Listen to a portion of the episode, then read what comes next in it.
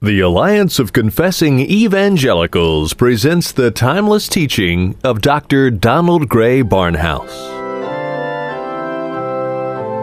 The statement, I am carnal, is the declaration of the continuing death that is within every believer. There can be no triumph unless there is the clear recognition of the aliveness of that old fleshly nature.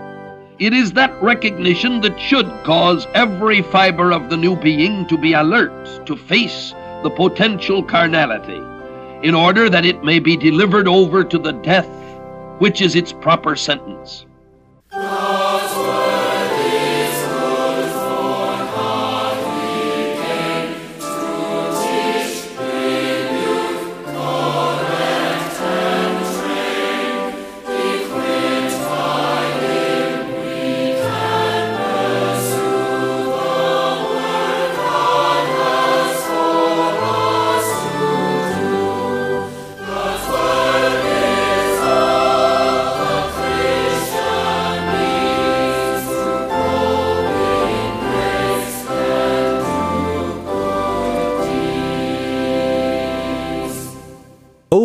Half a century ago, the late Dr. Donald Grey Barnhouse, then pastor of 10th Presbyterian Church in Philadelphia, saw the need to spread God's Word beyond the hearing of his local congregation. He started the radio outreach which has become known as Dr. Barnhouse and the Bible. The application of God's Word as taught by Dr. Barnhouse is as relevant today as when he first taught over the radio airwaves decades ago. The message we'll be featuring on today's edition of Dr. Barnhouse and the Bible is entitled Paul's Carnality. We tend to think of the Apostle Paul as a mighty man of faith who experienced a life of spiritual victory and powerful service for God. But Paul was quite candid in describing his weaknesses and his internal battle against fleshly desires and indwelling sin. By examining Paul's struggle with his sin and carnal desires, we can find tremendous insight into our own spiritual experience and learn how to honestly and effectively deal with our sin. The scripture text for this edition of Dr. Barnhouse and the Bible, Romans chapter 7 and verse 14. Here again is Dr. Donald Grey Barnhouse with a message entitled Paul's Carnality. Through the Lord Jesus Christ we come unto thee, our Father and our God, and in the Holy Spirit. We thank thee for thy grace and faithfulness, and ask thee that thou shalt use the Scripture which we study today to do its work in our hearts, and bring us to the place of joy and triumph in Christ. Bless the word to each listening heart. We ask it in the name and for the sake of our Lord Jesus Christ. Amen. We continue our studies in the seventh chapter of Romans, and come today to Romans 7:14. For we know that the law is spiritual, but I am carnal, sold under sin. Now it was the coming of the law that awakened Paul to the knowledge of sin, and which aroused all of the latent hatred of his unregenerate nature against true righteousness. Did that mean that the law was evil, since it had such an evil effect? Far from it. The law is spiritual it was Paul who was carnal, sold under sin. Now, the law may be called spiritual for several reasons. First of all, it is the law of the living God, and God is spirit. Anything that truly proceeds from God must partake of the attributes of God. It is impossible that the perfect God could have created anything that is not pure and holy and righteous. In passing, we should point out an error which has been circulated as a commentary on these truths, for there has arisen in this twentieth century a great heresy, which draws a false inference from the true premise which we have set forth. God is good, some have written, and it is evident that since God is good, and all that comes from him must be good. Secondly, God created all things, and again this is truth. And so from these two truths a false inference is drawn, that since God created all things, and since God is good, all things are therefore necessarily good, holy, and spiritual, and that any thought that is otherwise than this is what they call an error of mortal mind. Now, what the followers of this idea fail to see is that though God is good, and God created all things, he gave to Lucifer the right of free will. And then Lucifer lifted this free will against God, who thereupon introduced all of the laws of perfect judgment. The result is that we live in a world that was perfectly good, and through the judgment of God upon the introduction of a second will, became perfectly cursed.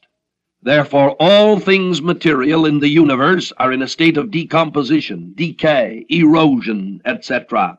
And all things moral have been perverted and depraved by the fallen spirits which took their stand against God. This sets the stage for another intervention of the perfect God, giving his perfect spiritual law, perfectly condemning sin against that law, and providing the framework for a perfect redemption in Jesus Christ, thus perfectly illustrating all of the perfections of God.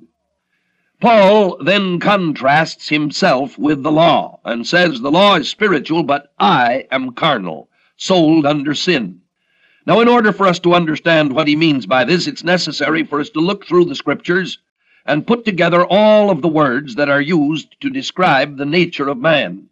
When God created man, he formed his body out of the dust of the ground and breathed into his nostrils the breath, ruach, of life, and man became a living soul, nephesh. Then the Greek words used to describe the nature of man are several, and the comparison of them can bring us to the realization of what we are and how we may function properly before the Lord. According to the verse in Genesis, using the New Testament words for these parallel things. I have a body, soma, I have a spirit, pneuma, but I am a soul, psuche. This was the state of Adam before the fall. When sin entered, the spirit fell into the soul like the third story of a bombed building might fall into the second story.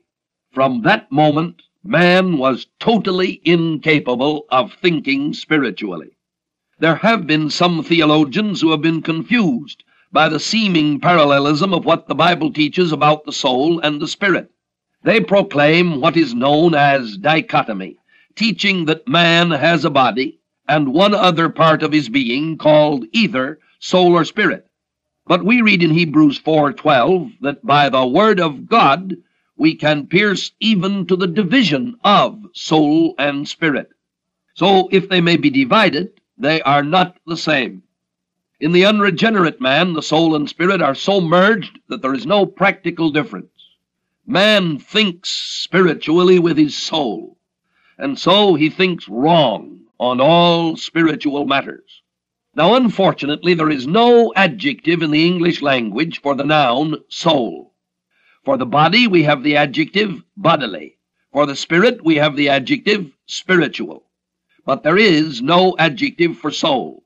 So we shall adopt the word soulish in order better to understand some scriptures. The Greek tells us that the soulish man receiveth not the things of the Spirit of God. The King James Version has translated this by the natural man while the Revised Standard Version says the unspiritual man.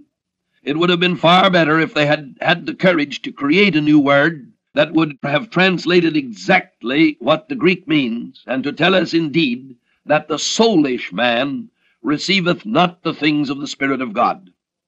Now, when a man is born again, he is born of the Spirit. What he receives in the new birth is a new spirit. He becomes, as Peter tells us, he becomes a partaker of the divine nature. The Christian, therefore, is different from the unregenerate man. The latter has a body that is a decaying, dying thing, and that body holds up a nature that is soul and spirit mixed together in a fallen state. Now, the believer likewise has a body that is a decaying, dying thing, holding up a soul that is of the nature of Adam. But the believer also has a new spirit, which is a new creation. In the Christian life, there is a continuing struggle between the new created spirit within the believer and the old nature of Adam, which continues within us. This is described in Galatians the flesh lusteth against the spirit, and the Spirit against the flesh. And these are contrary the one to the other, so that ye cannot do the things that ye would. The RSV has translated this, the desires of the flesh are against the Spirit, and the desires of the Spirit are against the flesh. For these are opposed to each other, to prevent you from doing what you would. Now both of these translations print the word Spirit with a capital letter thus indicating that the translators believe that this refers to the Holy Spirit. But I'm inclined to believe that it would be better to use the lower case and show that the newly created Spirit which has been given to us in our regeneration is indeed a divine power within us, but a personality distinct from the Holy Spirit, and to which the Holy Spirit bears witness, as we read in Romans 8:16, his spirit bears witness with our spirit. Now, when the Word of God speaks of the unregenerate man, it calls him the soulish man, the man dominated by the old Adam. But it, when it speaks of the Adamic nature within a man who has received the new spirit in regeneration, it calls him by a different name, the carnal man. It is this word which Paul uses in our text to describe himself. The law is spiritual, but I am carnal, sold under sin. Now, the adjective does not come from the word for the body, soma, but a new word is introduced, the adjective that is derived from the noun flesh, in the Greek sarx. A careful study of all of the passages in the New Testament in which this noun and its adjective are used will show at once that the word is not used at all in the sense of the meat that is on the body, but that it has to do with the inner nature of the fallen Adam that remains within us after we are saved, and all its reactions against the new life which has been created within us to oppose it. Now, in English, we have two words for many things because of the fact that William the Conqueror brought French to the shores of England, where it was in competition with the Anglo Saxon until the two languages fused to form English. In many instances we have adopted both the Anglo-Saxon and the French words, and that is the case here. The word flesh is from the Germanic background of our language, while the word carnal is straight from the Latin. They could be used interchangeably throughout the Bible. So Paul states that he is carnal. Now it's in the present tense. I am a carnal. He's not describing his condition in his unregenerate state. If he had been, he would have said, I was soulish. It was after he had been born again that he was forced to say, I am carnal. No longer soulish, but carnal. A moment ago I quoted the verse in Galatians 5 The flesh lusteth against the spirit, and the spirit against the flesh, and these are contrary the one to the other, so that ye cannot do the things that ye would. Now, the casual reader might think that the verse was teaching that the presence of the flesh made it impossible for the spirit to live a life of triumph. But I believe, however, that there's a much greater truth hidden here. The RSV corrects a part of the translation, making it read rightly, For these are opposed to each other to prevent you from doing what ye would. Now, the King James Version would convey the thought that the force of the flesh is so great that the believer cannot do the things that the Spirit would do. The revision approximates much more closely the force of the original Greek, that the power of the new Spirit of life in Christ Jesus is great in order that ye may not do the things that your flesh wants to do. It's the statement of the principle of victory and not the statement of the principle of defeat. The Christian is called upon to live a supernatural life but the power to live that supernatural life has been given to him. The statement, I am carnal, is the announcement by Paul of the downward pull of the Adamic nature that is within every believer. Now, this precedes the description of the threshing movements of the man who is sinking, which in turn precedes the description of the triumph of the sinking man who is lifted and allowed to walk serenely on the surface of the water. The statement, I am carnal, is the declaration of the continuing death that is within every believer. There can be no triumph unless there is the clear recognition of the aliveness of that old fleshly nature. It is that recognition that should cause every fiber of the new being to be alert to face the potential carnality, in order that it may be delivered over to the death which is its proper sentence. The attitude is that which I saw in some missionary friends under very peculiar circumstances. I was traveling in southeastern Asia, in the middle of what we would call winter. Early in January I reached a certain town, and, after having seen some of the mission works there in the morning, I was taken to the home of certain missionary friends where I had lunch. The thermometer stood over a hundred, and it's the custom to sleep for an hour or so in the early afternoon during the period of greatest heat. The friends took me into their guest room and apologized for the presence of a large packing case that was filled with paper boxes and Christmas package wrappings. They said that the case had arrived from America with all of the presents for themselves and their children, and that it had come several days late. They had opened the presents and had put all of the boxes and wrappings and ribbons in the case to sort out later. I went to sleep in the room, but I was awakened by the noise of rustling. There was something in the packing case that was stirring the papers that were in it. I dozed off, and after a while I was awakened again by the loud rustling of the papers. Siesta time was over, and I went into the main room of the house, and I told them of the noise in the packing case. Instantly the whole atmosphere was vividly tense.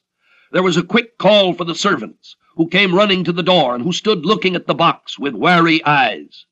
The talk between missionaries and servants had lapsed into the native language, which I did not understand, but the air of excitement needed no translation. A rake was hooked over the top of the case, and it was pulled into the living room and then to the door and out onto the porch. It was then lowered, still being pulled from a distance to the ground level of the yard. By this time there were a dozen servants who had come running from neighboring houses. Each one was possessed of a club, an axe, or a hoe. Finally, in the midst of the greatest excitement, the case was turned on its side, and out slithered a cobra about seven feet long. It was quickly clubbed to death, while the servants carefully prodded the remaining litter to see if the deadly serpent had a mate. The excitement among the natives continued unabated for more than an hour. They rummaged every part of the room, including the bedclothes of the bed on which I had just been sleeping, and they looked for holes through which the snake might have come, and for evidences that it might have been accompanied by a mate. The missionaries served tea, but the conversation was all about snakes, and I was told that I could add this experience to the many others I had shared with missionaries the world over to give me a full picture of the life which some of them live. Now, the point that I underline from this story is the tense attitude of awareness of danger that pervaded every man, woman, and child in the group, both missionaries and natives. They knew that something alive and very dangerous was there, and they did not lower their guard for the fraction of a second. There was no politeness toward a guest that would turn their attention away from the peril. There was no thought of postponement of dealing with the danger that was there. They knew that there was death in the packing case, and that it had to be dealt with immediately. Now, can I quote this verse from Paul's lips and convey this same attitude of peril, of danger, of death? I am carnal, sold under sin. It's said with a hint of desperation. It's the sounding of the tocsin, the ringing of the alarm, the announcement of danger and peril and death. But there is another word that is used to describe the believer in Christ, which must be put into the record at this point. We're going to see that it is possible to overcome the carnality in the human nature.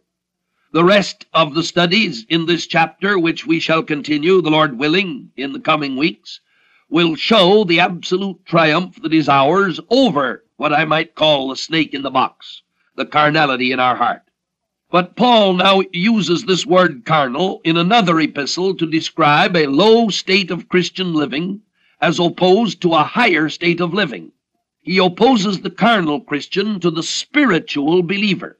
At the end of the second chapter of 1 Corinthians and the beginning of the following chapter, we have the divisions summarized.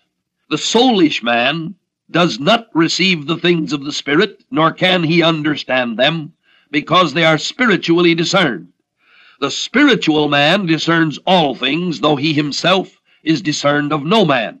But, says Paul to the Corinthians, I could not address you as spiritual men, but as fleshly men, carnal men, babes in Christ.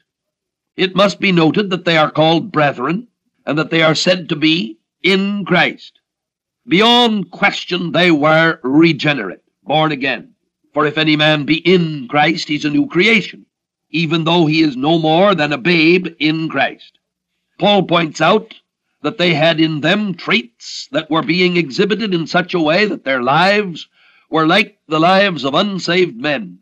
And this coincides with the teaching of the Lord Jesus Christ, that some of his wheat looked so much like tares that even apostles could not tell the difference between the two. But, says someone, Paul calls himself carnal in our text. Wasn't he a spiritual man? Now, there have been commentators who've tried to protect Paul by saying that he was talking about an early phase in his life, when he was carnal, but that now he was spiritual, looking back over his past and describing it as it was from the vantage point of his spiritual triumph. But let's face it, in our text he uses the present tense. I am carnal. He does not say, I was carnal. I believe that the answer is to be found in the way a truly spiritual man must look at himself and his life, no matter what the stage of his development. I know that I personally, I would like to say that I am a spiritual man, but I know enough about the Bible and about myself in the light of the Bible to turn away from any such verdict about myself. I can see some signs of growth within myself, but I know that in some fields where I once knew defeat, I now know victory. But I discover a law within my members, that when I wish to do good, evil is still present with me. I have discovered the principle of victory and triumph in Christ, as I believe that Paul had discovered it but I would never dare to call myself spiritual, even as there is no record in the New Testament that Paul called himself spiritual. He calls other men spiritual, but he will not use the term for himself. He says in 1 Corinthians 2, He that is spiritual discerneth all things. But he will go on to say that he will judge nothing before the time. He will not even judge himself. He also addresses some of the believers in the Galatian church as being spiritual. He writes, Brethren, if a man be overtaken in a fault, you who are spiritual should restore him in a spirit of gentleness, considering yourself, lest you also be tempted. Now it's evident then that the state of being a carnal believer is one that can be left for the state of being a spiritual believer. It is possible to be delivered from the carnal state but it would appear that only a carnal man would call himself spiritual. A carnal man could be honest enough to call himself carnal. He could be hypocritical enough or ignorant enough to call himself spiritual. A spiritual man could know himself so well that he would call himself carnal, while it would appear that he would not dare to call himself spiritual. Now it's in this light that I believe Paul calls himself carnal while we, looking at him, would call him spiritual. Perhaps the best state of mind for any Christian to hold is the awareness of those who know that there is a poisonous serpent in the packing case, and aware of the danger and peril that exist because of its presence, and say with Paul, Not that I have already attained or that I am already perfect, but I press on to make it my own because Jesus Christ has made me his own. Brethren, I count not myself to have arrived, but this one thing I do, forgetting those things which are behind, and reaching forth unto those things which lie ahead, I press on towards the goal, for the prize of the upward calling of God in Christ Jesus. The Lord willing, we'll take it up from this point in our next study to see more of triumph and victory. And our God and Father, we pray thee to bless this truth to each heart through Jesus Christ our Lord. Amen. Our problem lies not with the perfect law of God, but with our sin and utter inability to obey it. We can thank God that our bondage to sin has been broken by the saving power of Jesus Christ. We hope you have benefited from today's message by Dr. Barnhouse entitled Paul's Carnality. You can listen to additional Bible teaching by the late Dr. Donald Grey Barnhouse via the internet by visiting the Alliance of Confessing Evangelicals website at alliancenet.org. An audio copy of today's teaching is available by calling us toll free 1 800 488 1888. Again, request Paul's Carnality or simply ask for message number R7 14. We would also like to make available to you a free copy of our booklet entitled Why and How to Study the Bible. Christians have many excuses for why their Bibles never find their way off the bookshelf. I don't have enough time. Scripture is too hard to understand. I just don't know where to begin.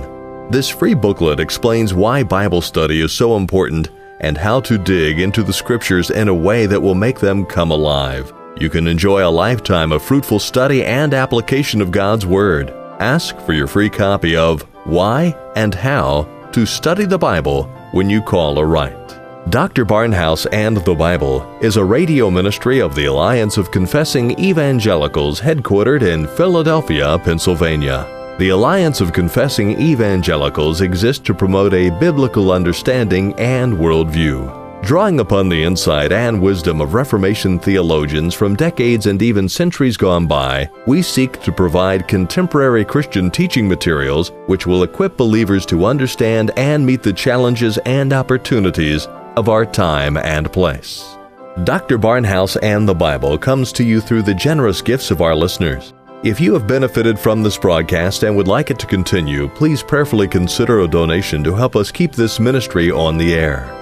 For more information or to make a contribution to support or further our work, please contact us by writing Alliance of Confessing Evangelicals, Box 2000, Philadelphia, Pennsylvania 19103, or call us toll free 1 800 488 1888. Visit us online at alliancenet.org. Be sure to ask for a free updated resource catalog featuring books, audio teachings, commentaries, booklets, daily devotionals, videos, and a wealth of other materials from outstanding Reformed teachers and theologians, including Donald Grey Barnhouse, James Montgomery Boice, Michael Horton, and Martyn Lloyd-Jones. Then join us again next time for more classic teaching on Dr. Barnhouse and the Bible.